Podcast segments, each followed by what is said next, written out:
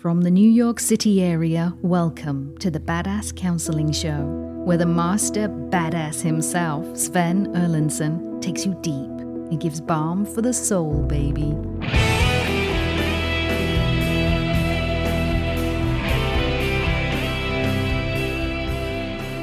Cheating.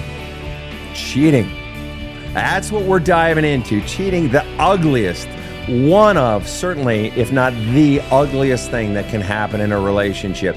The absolute destructive power of cheating, what it does to trust, what it does to people's sense of confidence, what it does to the residual or the, the peripheral players, kids, family, if they find out about it, but especially what it does to the partner who's cheating on. We've got Lindsay in house today. And Lindsay, you recall, uh, is the woman that we were talking about in the last episode with Colin. And Lindsay is Colin's uh, ex fiance, and they are um, still in relation and talking and so forth. But we're hearing her side of it today. And we've heard Colin. Now we're going to hear what Lindsay has to say. Before we bring uh, Lindsay into the studio, though, Rob's going to go ahead and read uh, the background on what Lindsay told us about herself and about the situation. Yes, here is Lindsay's story. Colin and I met about three and a half years ago. I wasn't interested in a relationship, but he caught me a bit off guard, and I liked it. Within six months, he asked me to move in, and by that point, I truly believed he had come into my life for a reason, and I still believe this to be true. I love this man. At the two year mark, he proposed, and I accepted with my whole heart. The wedding was set for this past June. I never questioned where we stood as a couple. I have trauma, as everyone does, and he made me feel safe for the first time ever. I didn't question or doubt him or his loyalty even once. When issues came out, we reached an understanding. We didn't fight. We've both been cheated on in the past, so this is something we both understand well. And then he cheated six weeks before our wedding. It came out of nowhere. This was not the man I knew. The mindfuck has been unreal.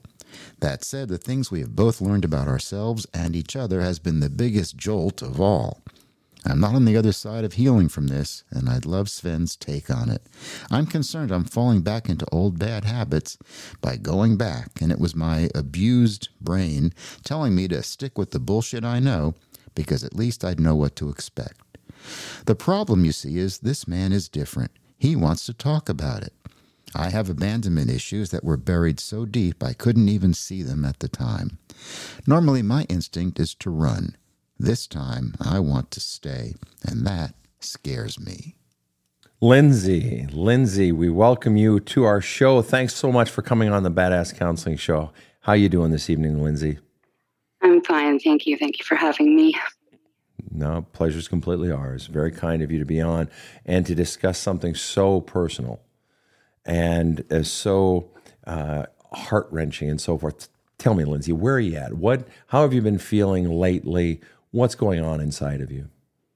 The scary part is that I'm content, and that scares me. You know, there wasn't a whole lot of chaos in our relationship to begin with, and so we have kind of fallen back into. I just I have the man that I wanted that I thought I had.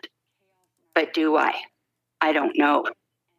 Okay, the fear then in saying, Do I have the man? Uh, the fear is that there's something else there. The fear is that he could do it again. What's the fear? I have a history of staying with bullshit because I know it. And I worry that this is the same pattern. Ah. Okay. Let me ask you this. What is the reason that you stayed with bullshit. I understand, yes, you know it, but that implies to me there's a fear of not staying with it. What is the fear that if I walk away from bullshit, if I stand up and say, listen, this bullshit has changed. If it doesn't change, I'm fucking out. And if it doesn't change, or if somebody cheats or something, why do you stay when there's bullshit? What's the fear if you leave? Well, then I'm alone. And ah. And I act like I'm I, I claim that I'm very strong and independent and in theory I am and I can do it on my own. But I don't want to. I I want to have a partner and somebody that I can turn to and, you know, just my safe place to fall because I've never had that ever. And I thought I You've never had, specifically in one sentence or less, what is it you have never had? the feeling of absolute safety. The feeling of absolute safety. And that was clearly ruptured in April, right? Absolutely. Absolutely. And so in your in the write up on you, you had said we learned the scariest part, the biggest mind fuck is that we learned about ourselves and about each other. Why was that the biggest mind fuck? Because I learned things about Colin that I didn't know. And I didn't realize how deep they went.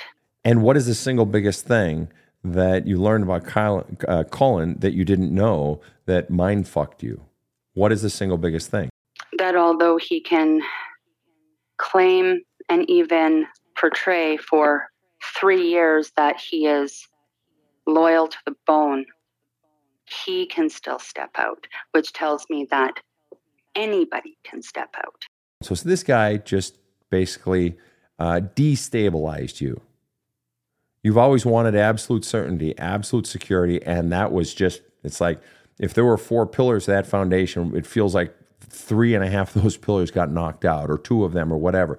And yet you stayed. Now, there are some women and some men, and there's no right or wrong answer. Dude, you get the freedom to be yourself. Some people would say, oh, fuck that. What's Lindsay thinking? Man, somebody cheats on me. He wants to go do whatever. Fine, go do it, buddy. I'm out of here. But you didn't do that. You chose to stay. What's the reason that you chose to stay? Is it because of what you said a minute ago that the alternative is I'm alone? No. Uh, I left. I did leave. And we don't live together. And my intention was not to have anything to do with him ever again. I figured he was just like every other guy that had done this to me in the past. It was, I'm sorry, I won't do it again. Can we just get over it? Stop talking about it. Let's move on. The difference is that this man went into intense therapy to figure out why he did what he did because he was so appalled with himself that he could have done that. And although that can be a manipulation tactic, I believe him.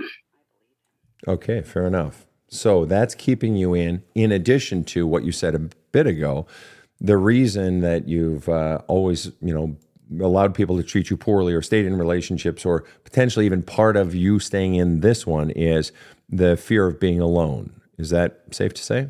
I have run. I, I did run too late. But you're back in it. Um, and I'm back in it now. Yeah. Right. And and so Okay. And I guess what I'm getting at is what percentage of you being back in it is because you are, in fact, afraid of being alone? I want to say zero, but I know that that's not true. Uh, it's hard to answer that because I'm not looking at it as being back in it with him.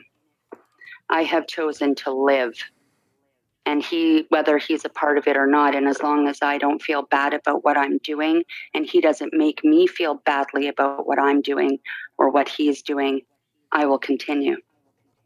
If it no longer serves that's it. I think that's great. I love that attitude. I think it's great. Tune into how things feel to you. I i'm all for that uh, you did mention, though, before that in previous relationships, part of what drove you, a significant part of what drove you, is the fear of being alone. and and did you do all the work after those relationships before this relationship, such that wow, I, I just no longer fear being alone? Is that fear completely gone? No. Okay. Okay, so it's still there. Not even one time did I work on myself after each time. I just buried it and thought, well, I'm stronger now and I'll just learn from that mistake. But I didn't work on myself even once. I, I respect your honesty. And uh, the thing is, very often, and this may not resonate with you, so you tell me if I'm full of shit or not. I don't, I don't mind being wrong. I don't need to be right. I just want to understand. Very often, when someone fears being alone, it's not being alone in and of itself. You know, it's what happens inside of me when I am alone. And usually what happens, the reason people fear being alone is because when I'm alone, and, and by alone, I mean when I'm not with someone. When I don't have someone, then what happens is all those voices come rushing up from deep inside and they start churning and churning and churning in my brain. See, I'm no good. Nobody wants me. See, I'm unwantable. Uh, I'm such a loser. I'm no good. And those fucking voices and they start churning in our fucking brain like clothes in a clothes dryer that won't turn off, getting hotter and hotter. Very often, the reason people don't want to be alone is not because of what's happening outside of them, but because of what's happening inside of them. Now, is that does that remotely describe your experience, or is that not it at all? I like solitude. I like being alone, but I think I like being alone if I have somebody to be alone with.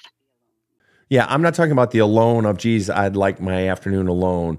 Or if you're spending time with someone or I have someone, you're not alone. I mean the alone of you're not in a relationship. You have no one in your life loving on you. That's the alone I'm talking about. So, and you had said before that in, in the past, I feared being alone. And isn't the alone you're talking about in that case the fear of I'm not in a relationship? It was, and I, I was single and alone for three years before I met Colin because I needed to learn to be by myself. And but didn't you say that at, in the past you never worked to get over that stuff, that fear of being alone? Mm-hmm. Uh, but I was still alone. I didn't work on myself and the trauma that happened because of it. But I learned to be by myself and not depend on anybody. It's the dependence, right? Okay. Right. Well, I'm, I'm not convinced it is the dependence. And so I, the question I'm asking is what happens inside of you? What happens inside of you uh, in terms of your own voices about your own sense of worth if you're not in a relationship? Because for some people, if they don't have someone in their relationship, then those voices inside of them that have been there their entire lives, those voices start churning up. See, if somebody wants me, if somebody's in a relationship with me, see, okay, I'm wantable. See, I'm not a loser. See, I am good. But then if that person walks out of the relationship, or if I kick them out of the relationship, then I'm alone. And those voices that I've always thought about myself, that I was taught about myself, see, I'm no good. See, nobody wants me. It's true. Just like my mom always said, or just like whatever, I'm such a loser or I'm no good. And so what I'm getting at isn't whether or not there's a person there to sort of, you know, uh, you know, help pay the bills. I'm talking about the fear of what it says about me, what it says about you when someone is not there. What are the voices that go on inside of you when you're not in a relationship, when no one's right there with you, telling you they love you and wanting to be with you? I have spent my entire life believing that I am unmemorable and insignificant. And so if I'm alone, it confirms that. Exactly. And so then that would make that would make total sense when you say that, that makes total sense. Why in the past you have picked, you know, guys who mistreated you, or you have perhaps even allowed people to mistreat you, or you stayed in relationships where someone was mistreating you or taking advantage of you, because the fear of having your insignificance confirmed is so great and it's so painful to have that message rising up inside that I need to hold on to anyone so that I don't have to face that voice from my past saying I'm insignificant. Does that uh, sound accurate or somewhat? Definitely. Okay. All right. And so I guess what I'm asking in this case, if uh, you and Colin are not together, this guy that you thought was the one, and part of you still thinks he is or could be, um, if you were to walk away from Colin, that voice is going to rise up again saying you're insignificant. And is would it be safe to say that somewhere in you, whether you are aware of it or not, that somewhere in you, that voice of I'm insignificant reared its ugly, fat fucking head in April when Colin cheated on you? It just confirmed your insignificance. See, I thought I mattered to this guy. It turns out I'm insignificant, just like I've always thought. The interesting thing is that this one was different. And I know, I think there's a lot of people that say that, you know, people who cheat are cheaters. And I was a believer of that myself. But I don't believe this was that kind of a thing.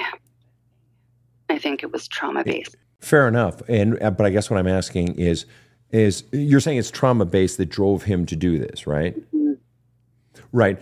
I'm asking a different question though. I'm asking regardless of what the reasons were for him doing it, what I'm asking is how you received it If the message you've been getting your entire life is that you're insignificant, and that's the voice inside of you that has caused you to hold on to people so that you wouldn't feel that insignificance, I have to believe then when he cheats and you find out about it, that it made you feel insignificant. Absolutely. Absolutely. So it was a confirmation of the very voice you've spent your entire life running from, right? Mm-hmm. And so all that bullshit from your fucking childhood of being treated that way and taught that fucking horrific message, all of that came roaring back into your fucking head because of what he did. I was furious. Understandably. And you said I was furious. How much furiousness is still there? The anger, for the most part, is gone. I mean, it does rear a bit from time to time. I am human. But I have done a lot of work myself, and I can be objective about what has happened. Luckily for me, I can take the emotion out of it. But I mean, it happens. You know, I I, I get mad when I think about it. I mean, I thought about it lots last night, thinking about getting ready to talk to you about it. It was hard. What was the biggest fear when you're laying in bed last night thinking about coming on the show today? And by the way, we are so grateful that you came on and shared your story, and I mean that very seriously. Thank you. What was your biggest fear last night as you considered coming onto the show? I am not big about talking about things openly like this. I bury it.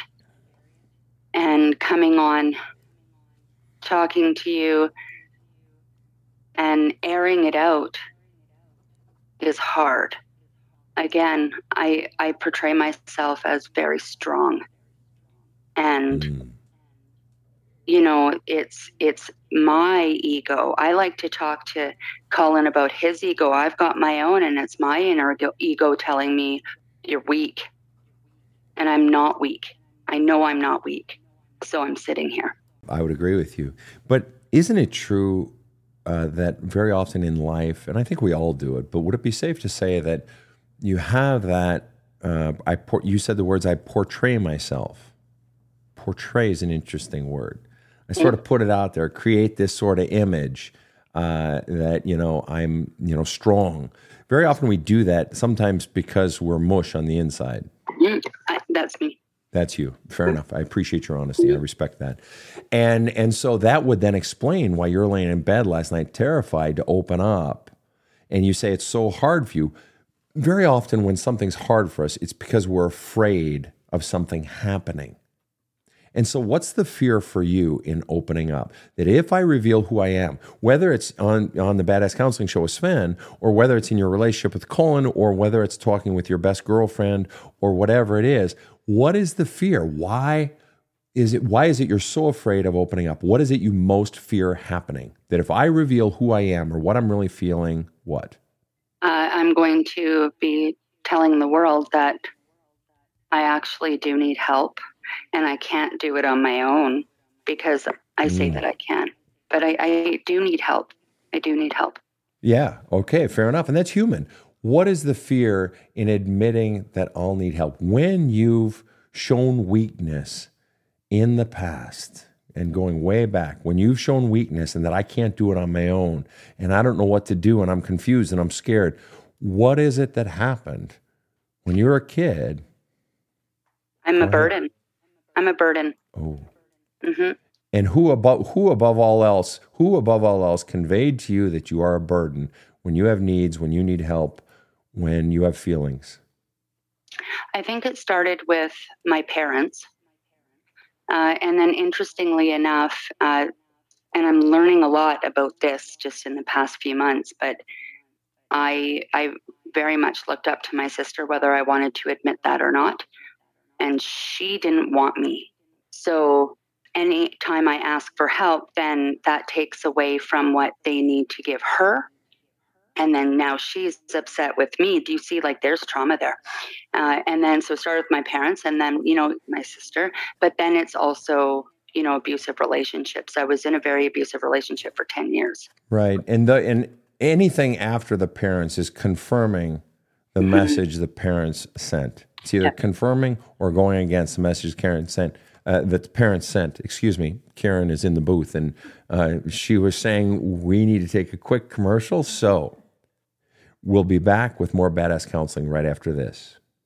It took me to the place that scared me the most the crap I've been running from my whole life, the stuff that's been dragging me down. And it literally began the healing. I feel lighter, clearer, and just happier. Finally, some freaking peace. You gotta get this book. There's a hole in my love cup. Or the do it yourself video courses, all at badasscounseling.com. It's totally killer stuff. This show provides soul counseling intended to entertain and inform and is not medical advice.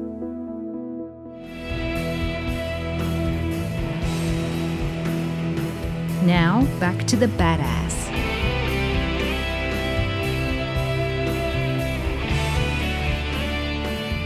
And we are back with Lindsay. And Lindsay got cheated on. She thought she had finally found the guy, and she is still convinced that this guy is different. And he cheated. And we are going into it with Lindsay, and we're getting down and dirty and looking at what is it that keeps her. A lot of women would say, You're crazy, Lindsay. A lot of men who have been cheated on would say, You're crazy. Why would you stay in it with a guy who cheated on you? And what's your response to them? If you were to really boil it down to one sentence or less, what's your response? I would have too. It would have been my response. Get out of there. But I think when you see action taken to right the wrongs, there's something that comes of that. Somebody who wants to talk about it. versus just saying, "Hey, let's not talk about it. Didn't happen. Fuck you. Quit. Quit bringing it up. Quit bringing it up. We're not talking about that. Go ahead. Yeah. Keep going. Can you just get over it already? Can we just move on? Quit talking about it. Uh, he asks me, he brings it up. And I said, he drove the bus, you know, even with this, even with this, the whole, you know, wanting to fix this, you know, it's him. And so I, you know, I've agreed, even I, at the start, I agreed to go along for the ride and, but the progress that I'm seeing in him and the changes that I'm seeing in him. And again, I look at actions and the actions are on right now. That's good. That's good. And action, you know, because sorry is bullshit without actions. Agreed. Per- persistent actions over time. And I tell you, I tell clients all the time, and as I wrote about in, in my book on cheating, that uh, you know it's the changes aren't going to happen overnight. And if you're taking somebody back too soon, it's because of the shit going on inside of you, like oh, such as I'm afraid to be alone, or what if I never have anyone, or whatever it might be. And so there's no fucking rush. You know, I mean, that's what we tell you know young people. 19 or 23 or, or 20 you know 4 and we're they're saying oh i want to get married right now right now right now. And we just hey say hey hey hey slow down. There's no hurry. If it's real love the person will be there tomorrow. They'll be there next year. Right? And so then why can't we apply that which i hear you doing really. I think it's fantastic. Why can't we apply that to cheating situations and say hey what's the fucking rush to snap back into a relationship. But so often the person who did the cheating is like, no, well, right now, right now, right now. And they're selling, selling, selling, selling, selling. Come on, buy it, buy it, buy it. Take me back, take me back. What's the fucking rush? It's fear. So, and it's interesting because I don't, I don't know what Colin calls it. I don't know what I call this. It's my life. And I, you know, anybody that says I don't want to put a label on it, that's a red flag. But in saying that, I'm I'm on my own. I'm living my life. I'm going to work and I like spending time with him. And I like sending him home at the end of the, the night too. You know, I need my space and I won't live with him. I won't make that commitment because at this point I don't know exactly what's going to happen. So I will keep my distance and my guard is up. Smart. And the truth is, until it feels right to you, the fuck? You got no fucking pressure to act. Fuck that shit. What? What's the rush? You're 43. What's the fucking rush? Let's say you live for another 50 years. What's the hurry? What's another six months? What's another year? What's another year and a half? Um, and so uh, I want to get back to this notion of insignificance and that it was conveyed to you by your parents. And that's where everything starts. That's you, you I don't know if you've read in my book or not, uh, but one of the things I talk about is when we're children, we are wet cement. We are wet cement. And whatever messages, you know, you press in, like when the men and women are laying the sidewalk out in front of your house and they make it all nice and fucking smooth and it's perfect. Then when it's time to go home for dinner, they, you know, they, yeah, exactly. They put, you know, they'll, they'll put, uh, the tape around it so all the little peckerhead kids in the neighborhood won't go walking across with their feet or press their hand in or right with a stick, you know, uh, Tommy is a fink or whatever.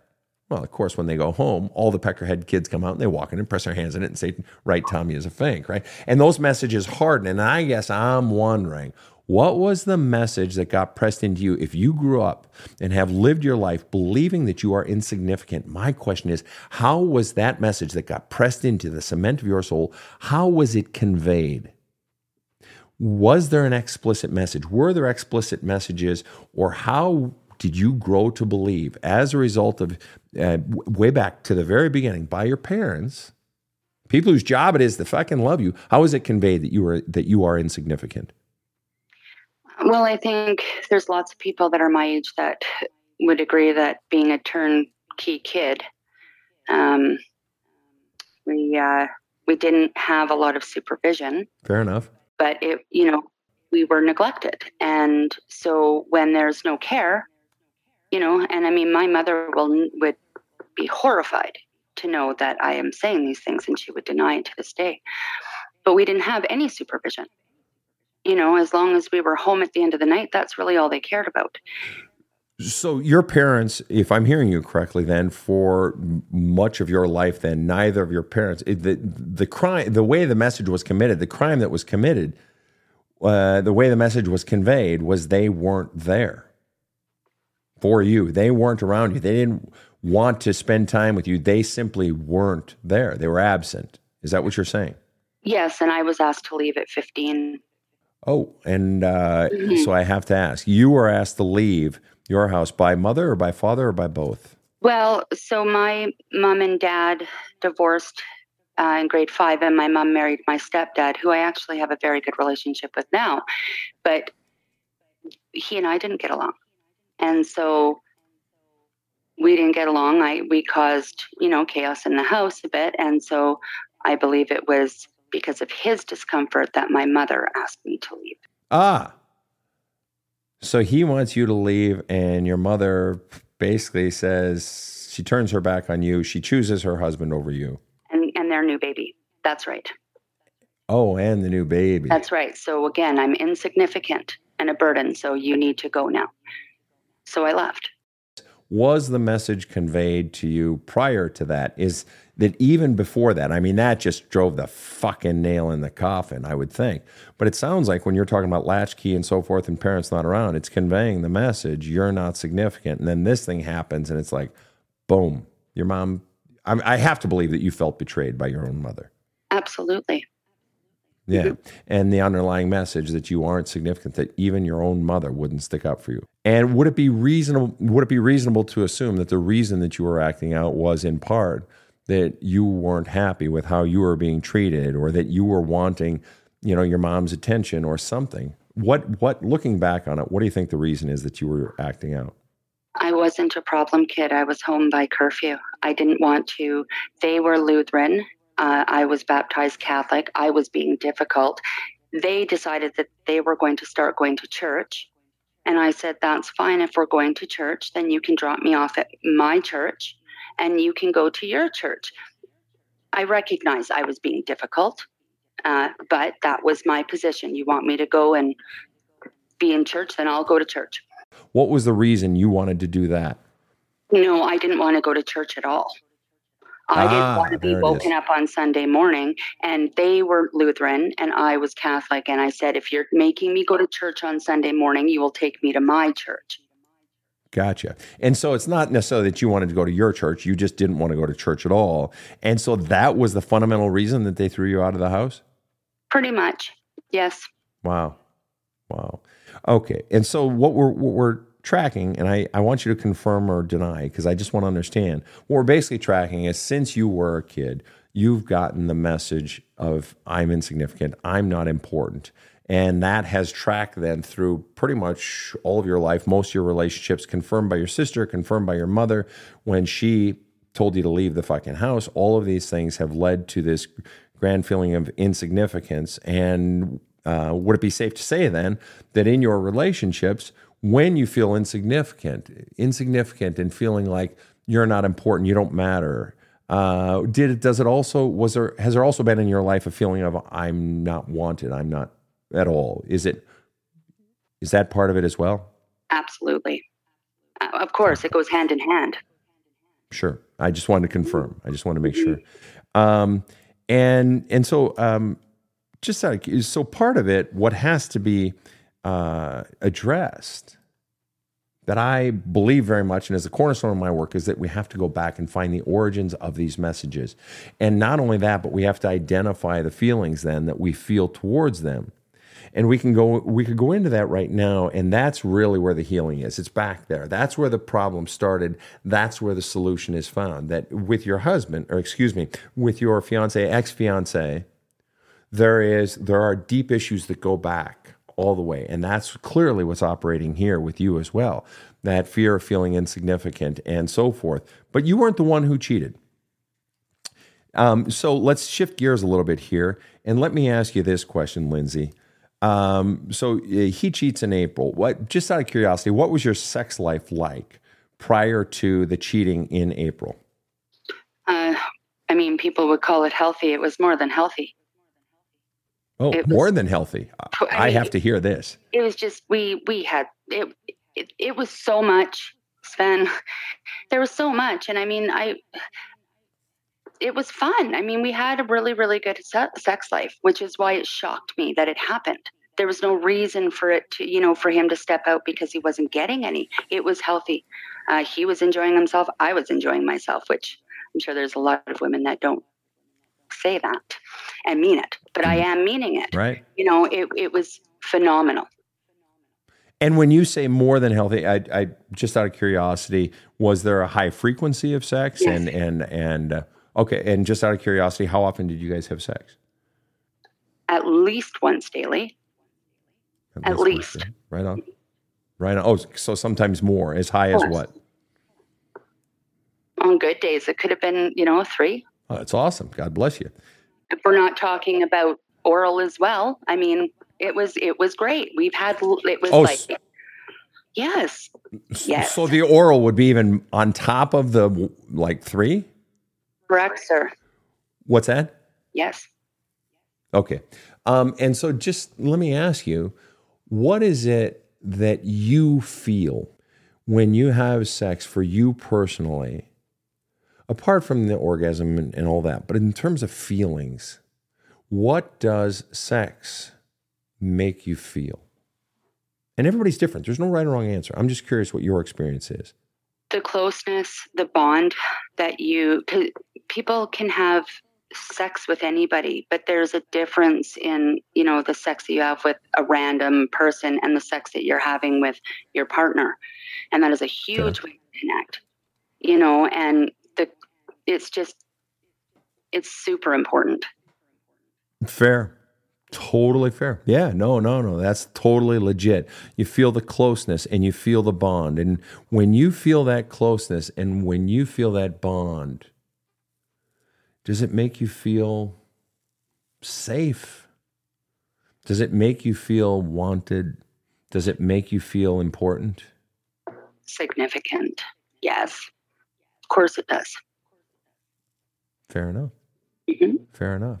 So then, if someone's been operating at a deficit their entire life in terms of not feeling significant, not feeling safe, not feeling wanted, and they come into a situation where someone wants them three times a day, four times a day, add the oral on top, five, six, whatever, that that feels fucking good.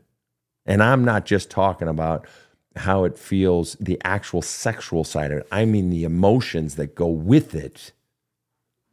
That you feel significant. You feel important. That closeness makes you feel like this is different. This isn't just sex. This is real closeness. This is a real bond. This person actually fucking wants me for who I am. Safe to say? Absolutely. Hmm.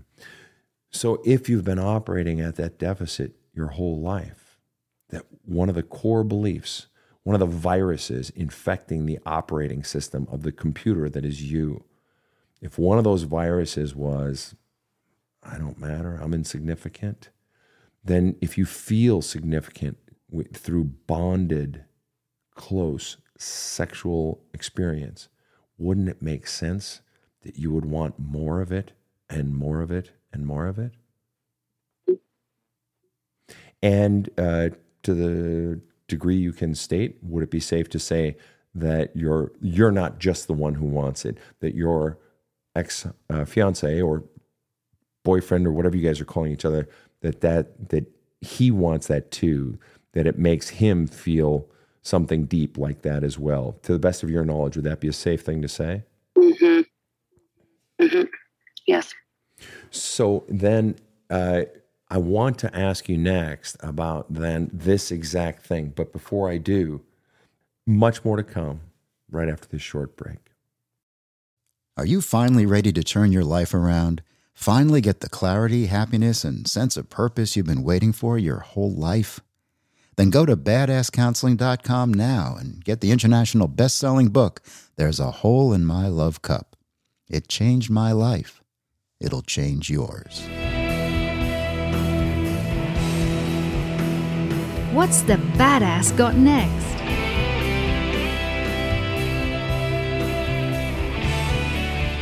We are back with Lindsay, and Lindsay and I are talking about the role of significance in her sex life. And Lindsay has shared with us that uh, she and Colin would have sex at least three times a day.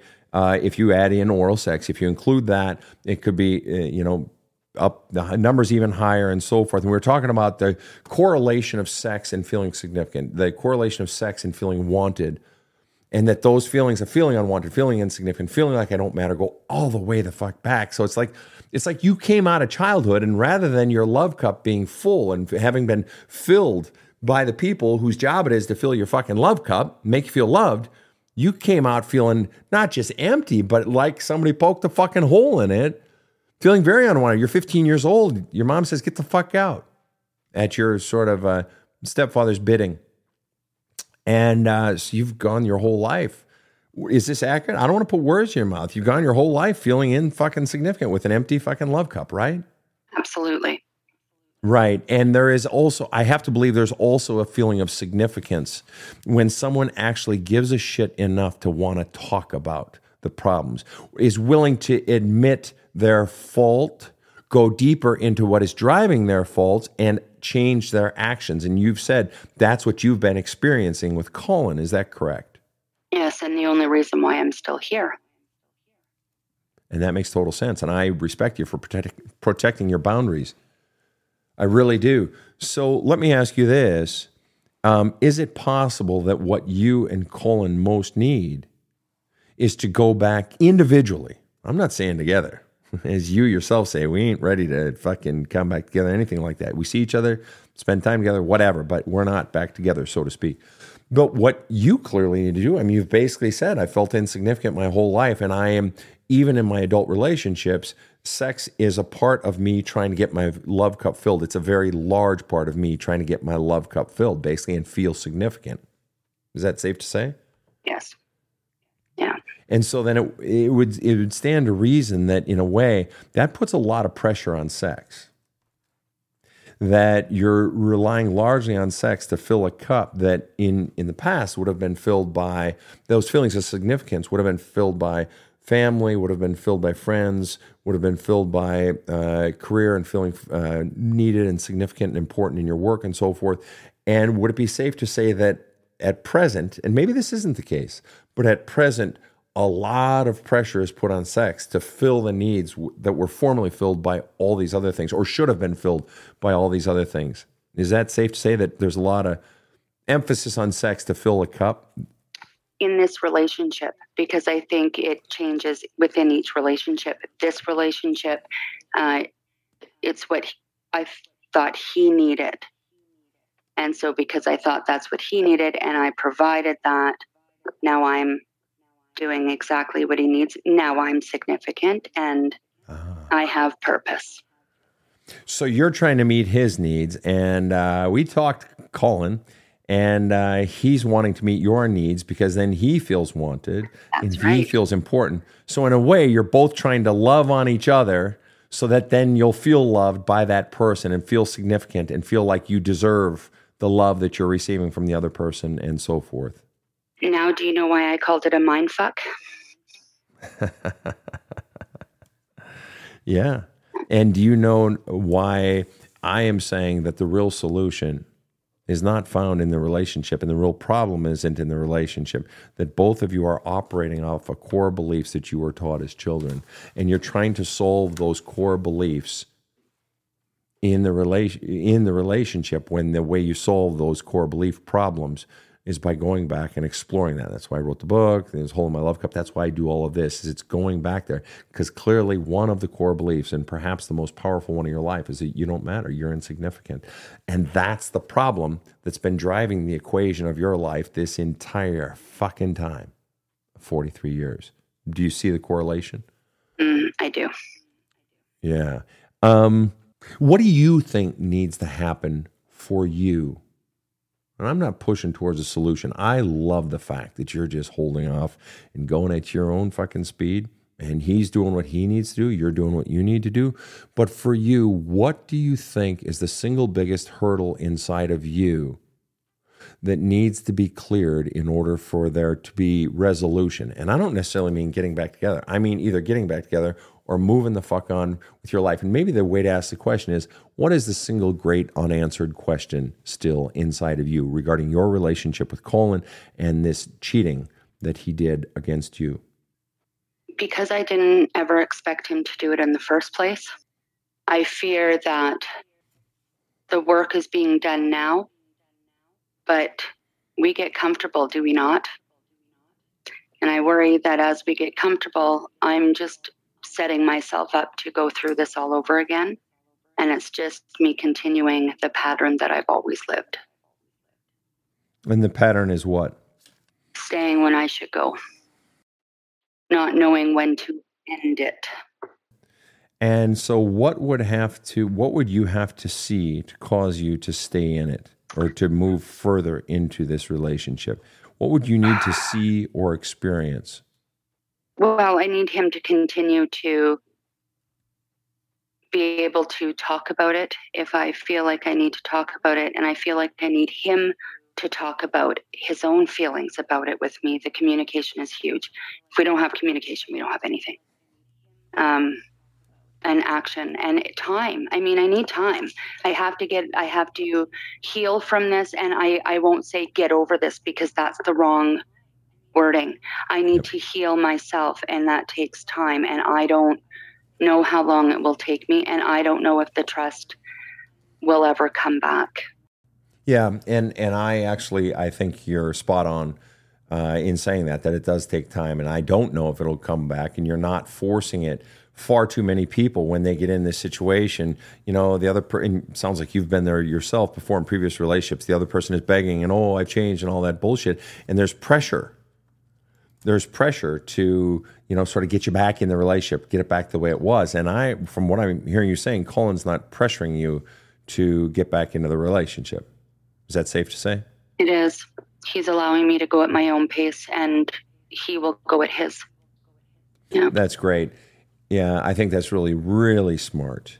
Um, and and as I said, I said it to Colin, and I'll say it to you, and that is each of you has to go back into the origin of this the origin of this problem is not this relationship. Yes, it manifested in this relationship, and he's still fucking responsible for what he did. I'm in no way exonerating his behavior. Sorry, you just don't do that shit. You just don't.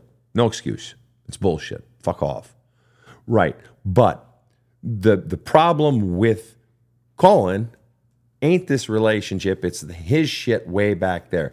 The problem in your life that cause has caused you in the past to stay with guys in this bullshit and so forth is stuff we talked about today. You're feeling insignificant. You ha- you stated you have abandonment issues. Well, what happens in abandonment? Then I feel insignificant again. It's not being an abandoned abandoned in and of itself. It's what goes on inside of me, and what goes on inside of me is see, I suck. See, I'm no good. I'm alone again. I'm insignificant. And we can heal that. We can actually solve that. We can actually patch the love cup. We can actually refill what wasn't put in by mom and dad. With that, that feeling of, of, of insignificance can be healed. That's where you guys got to go in your therapy, in your work, in my own book. There's a hole in my love cup. That's why I wrote the fucking book. And, and you can do it. This is not an unsolvable situation. And the simple fact of the matter is, the more you heal you of that primary message of your life that I am insignificant, I don't matter. The more you heal that, the less you're afraid of what might happen with a man, the less you're afraid of what might happen regarding family, regarding friends, whatever, because now I've healed me and I'm I'm not vulnerable. I don't have to put on the bravado, I'm tough, I'm tough, because my inner self isn't soft mush anymore. My inner self I've actually healed my inner self, and we heal it by going back into that stuff, finding the origins. But also, what I'm going to encourage you to do in your own work with yourself is not just uh, look at the events, the memories that happen. This, you know, if you have a memory, we also have emotional charges attached to those memories, feelings.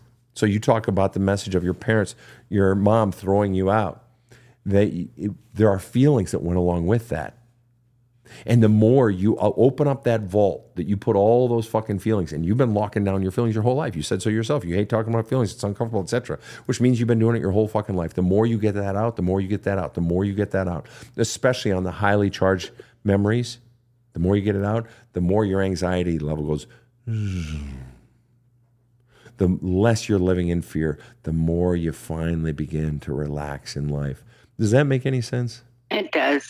Yes. You're good. You're very good. I didn't do a oh. damn thing. You did the work. You had the courage to go deep and look at your stuff here. I applaud you there, Lindsay. Yeah, it's tough. It's tough. When you're told that your feelings don't matter and then you're told your feelings do, it's tough to then say the feelings. So, thank you for Oh yeah.